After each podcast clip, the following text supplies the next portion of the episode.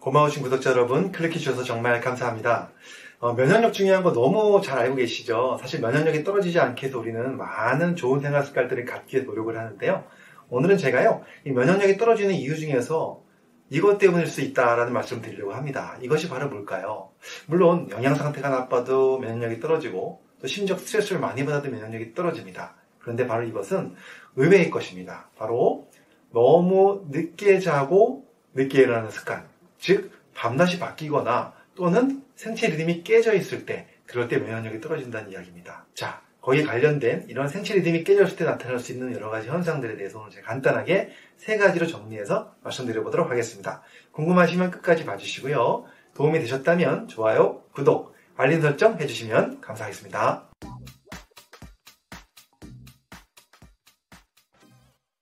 안녕하세요. 교육을 전공한 교육하는 의사 가정의학과 전문의 이동환입니다. 수면을 연구한 많은 연구자들이요. 재밌는 것들을 발견했습니다. 바로 생체 리듬을 조절하는 유전자가 있다는 것을 발견했는데요. 유전자들을 보면요. 밤 시간이 되면 유전자가 또 어떤 활동을 하게 되냐면 생체 활동에 필요한 단백질을요. 세포 내에 축적하는 그런 역할을 하는 유전자가 깨어난다는 겁니다. 그러다가 낮 시간이 되면요.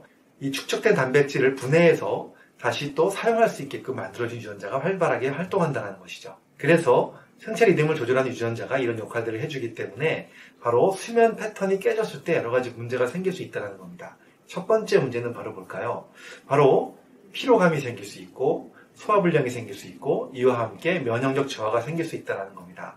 그래서 이러한 유전자가 제대로 작동하게 하기 위해서는 꼭 중요한 것이 밤 12시부터 새벽 4시 사이에 수면 상태에 있는 것이 가장 좋다라고 이야기를 하고 있습니다. 자, 이렇게 생체 리듬이 깨졌을 때는 피로감, 소화불량, 면역력 저하가 생길 수 있다는 말씀을 첫 번째로 드렸고요. 그 다음에 두 번째는요, 2019년도에 미국 스크립스 연구소에서 발표한 자료를 보면요, 유전자 활동이 방해가 되면서 생길 수 있는 여러 가지 문제가 생깁니다. 이 생체 리듬을 조절하는 유전자 활동이 방해가 일어나게 되면 어떤 병들이 생기는가 찾아봤더니요, 일단 암이 발생하기가 쉬워지고요. 그 다음에 비만도 잘 생길 수가 있고요.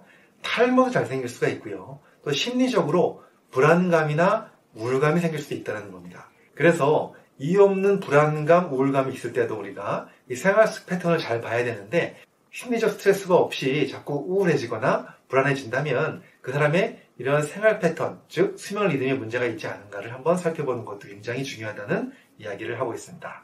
그 다음에 세 번째는요.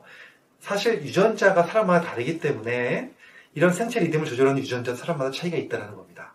그래서 대다수의 사람들은 밤에 주무시고 낮에 활동하는 게 정상이지만 아주 드물게는요. 어떤 사람은 낮보다는 밤에 활동하는 것이 더 편한 유전자를 가지고 있다는 겁니다. 그래서 이런 분들은 여기에 해당되지 않다라는 것이죠. 이런 분들은 오히려 거꾸로 생활하는 것이 오히려 더 도움이 될 수 있다는 얘기를 합니다. 물론 굉장히 드문 분들입니다. 하지만 본인이 어디에 해당되는지는 겪어보시면 아시는 거죠. 밤낮이 바뀔수록 몸이 피곤해진다. 그렇다면 이것은 어, 정상적인 경우고요. 그것이 더 편해진다 하면은 그런 분들은 아주 드문 그런 유전자를 갖고 있는 분이라고 생각하시면 됩니다. 자, 오늘 제가 이렇게요. 수면 리듬이 깨졌을 때 면역력도 떨어지고 그 다음에 또 어, 심리적인 불안감이나 우울감이 생길 수 있고 또 비만이라든가 탈모 그뿐 아니라 암까지도 많이 발생할 수 있다는 연구 결과들이 있다는 말씀을 드리면서 우리의 생체 리듬을 잘 찾으셔가지고요 더 건강한 생활 하셨으면 좋겠습니다. 감사합니다.